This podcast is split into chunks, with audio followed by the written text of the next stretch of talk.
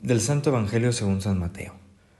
En aquel tiempo, mientras Jesús hablaba, se le acercó un jefe de la sinagoga, se postró ante él y le dijo: «Señor, mi hija acaba de morir, pero ven tú a imponerle las manos y volverá a vivir».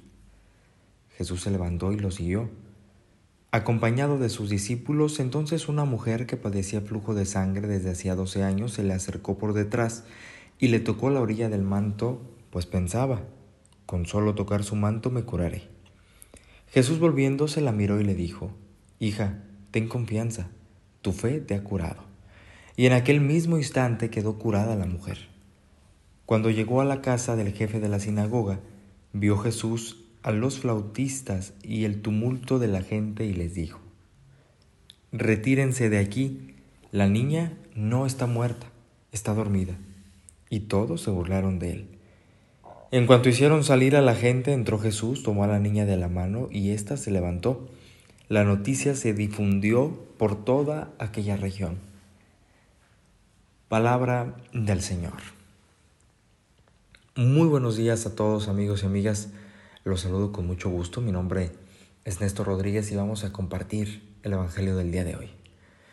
En esta secuencia del Evangelio de Mateo que estamos leyendo en estos días, nos muestra en estos capítulos ciertos prodigios y milagros que Jesús realiza ante esas multitudes que, expectantes y deseosas de ver el poderío de Jesús y de escuchar su palabra, se reunían. En concreto, hoy el Evangelio nos muestra dos personas a las que tenemos mucho que aprenderles todos nosotros. Y la primera cosa que tenemos que aprender nosotros es este don de la fe tan grande que les hace ir hacia donde está el Maestro, postrarse, pedirle, de alguna manera suplicarle que remedie esa aflicción y esa necesidad que de momento están pasando. ¿Sí? Aquel hombre, jefe de la sinagoga, que se postra ante Jesús y le pide por su hija, y esta mujer que también postrada y acercándose de una manera cautelosa para no ser descubierta y ser castigada a causa de esto por su enfermedad y su impureza que tenía, se arriesga, ¿no? Y va con Jesús y lo toca. Hay aquí un factor importante, el cual para Jesús es muy importante: la fe de aquellos que se acercan a Él. Y tal vez de primer momento pudiéramos pensar, pues, es una fe utilitarista, ¿no? En el hecho de que no les queda otro remedio y en su desesperación acuden y recurren. Sin embargo, ese movimiento tan noble y humilde del corazón de reconocer en Jesús esta persona valiosa es lo que de alguna manera los mueve y los tiene frente al Señor. Cuando nosotros experimentamos en nuestra vida alguna dificultad, recurrimos al Señor de una manera desesperada, como tal vez este hombre y esta mujer del Evangelio. Pero algo que tenemos que tener muy en cuenta es que nuestra oración que acercamos a Dios, que acercamos a Jesús, tiene que tener una intención de no que nos resuelva las cosas, como si el acercarnos o el estar fuera una cosa mágica, ¿no? Que de repente fuera un intercambio que hagamos: Señor, me das y te doy. No, la oración tiene este efecto y este sentido que al acercarnos nosotros a Jesús podamos comprender, aceptar una voluntad, comprender una realidad que el que está en comunicación, que el que está en oración puede percibir y descubrir de una manera más fácil.